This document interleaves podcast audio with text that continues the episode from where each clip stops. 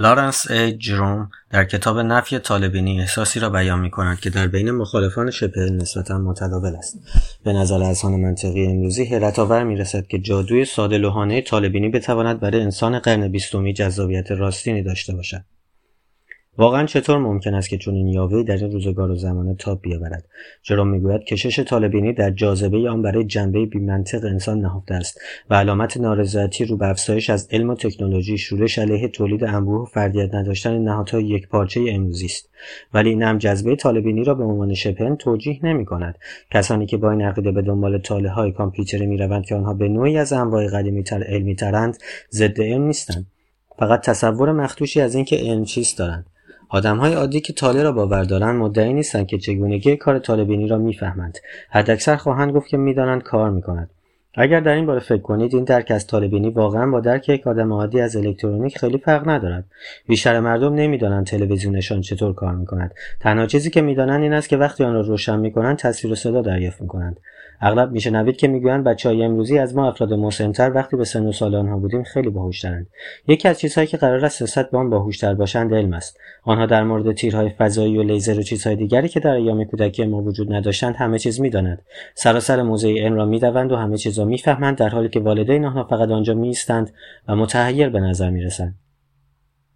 اگر از یک استاد فیزیک بپرسید که آیا دانشجویان امروز از دیروز بهترن یا نه، احتمالاً پاسخ خواهد داد که مسلماً بهتر نیستند و شاید حتی بدتر باشند.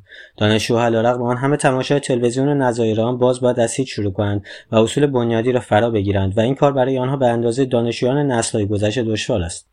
بچه‌های امروز به چه معنی همه یان قضایای علمی را می‌فهمند؟ آنها را همانطور می‌فهمند که یک آدم بزرگ معمولی تلگراف یا تلویزیون را می‌فهمد، یعنی اینکه آنها را مسلم می‌شمارند، در آنها رازی نمی‌بینند یا اینکه نمی‌گذارند راز آن مزاحمشان شود. می‌توانند درباره آن صحبت کنند و طوری این کار را کنند که تقریباً به نظر می‌آید می‌دانند در مورد چه حرف می‌زنند. با چنین حال و هوای فهمیدنی عجیب است که شبه علم بتواند ریشه بدواند و شکوفا شود. هرچه علم کمتری در دسترس فرد عادی قرار گیرد، ثمرهای آن جادویی‌تر جلوه می‌کنند. ذهن امروزی به معجزات علمی و صنعتی مثل ذهن قرون وسطایی به معجزات مذهبی خو کرده است و به نظر می‌رسد که از معجزات علم نوین تا جادوی شبه علم راهی نباشد. اگر مردم مایل به خرید تلویزیون رنگی، اجاق مایکروویو، کامپیوتر خانگی و بازی‌های حرف بزن و هجی کن هستند، بیان که از طرز کارشان جزئی که بدانند چه دکمه‌هایی را باید فشار دهند کمترین تصوری داشته باشند، چرا باید از افزودن ماشین حساب‌های زیست آهنگی یا طالعی به کلکسیون خود تفره روند؟ شاید در ظاهر هم به نظر آید که جادوی شبه علم با معجزات علم نوین چندان فاصله‌ای ندارد، ولی تفاوت بسیار بزرگی در کار است. وقتی اصول مربوط به ترانزیستورها را بفهمید، راز آنها از بین می‌رود. کسی است که می‌داند چطور کار می‌کنند. دانشجوهای فیزیک و مهندسی برق با استفاده از اصول بنیادی نظریه کوانتوم از ترانزیستورها سر در می‌آورند. می‌توان برای کسانی که زمینه فهمش را دارند توضیحش داد، اما هر قدر هم که در پژوهش در مورد تاله‌ها، پدیده‌های رواندریابی و چرخ‌های زیست‌آهنگ پیش بروید، راز آنها هرگز از بین نمی‌رود. هیچ اصل بنیادینی نیست که بفهمید. هوراشیو در زمین آسمان بسا چیزها هست که فلسفه شما به خواب هم ندیده است. این قول معروف به رجزخوانی شبه علم بدل شده است. به جای اینکه هشداری علیه نخوت روشنفکرانه در مسائل نادانسته باشد، توجیهی برای لاقیدی و بی‌احتیاطی شده است.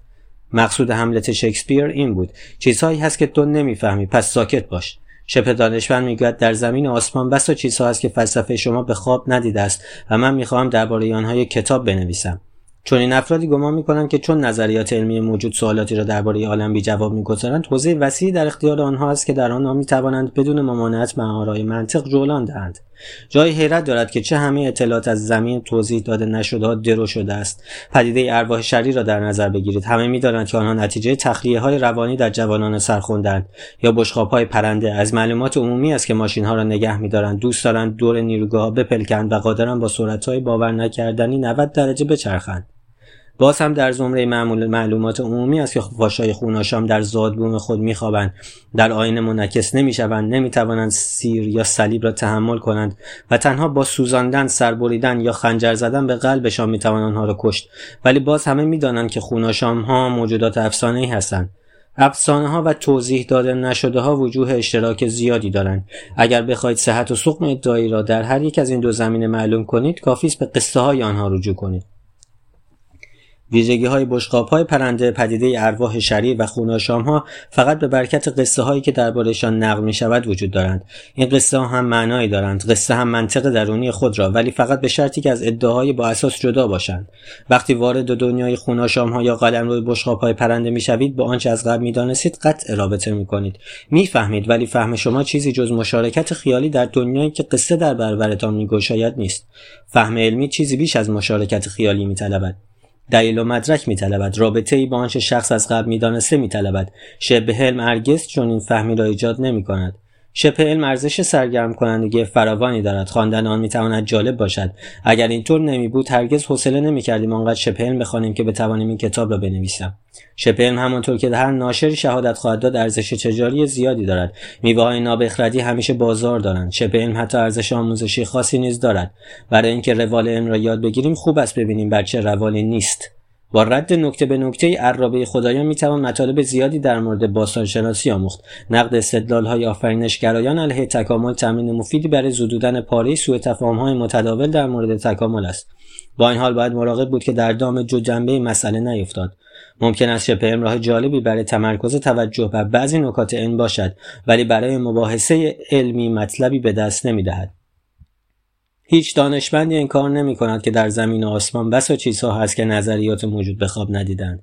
دانشمندان همه پاسخ‌ها را ندارند. آنها اولین کسانی هستند که این موضوع را تصدیق می‌کنند. علم یک مجاهدت بی‌پایان و خودپیراینده است. نظریات پیشنهاد می‌شوند، برای آنها استدلال می‌آورند، آنها را می‌پذیرند، بسط می‌دهند، سرانجام رد می‌کنند و نظریات دیگری جایگزین آنها می‌کنند. در هر نقطه در این راه سوالات بی‌جوابی است.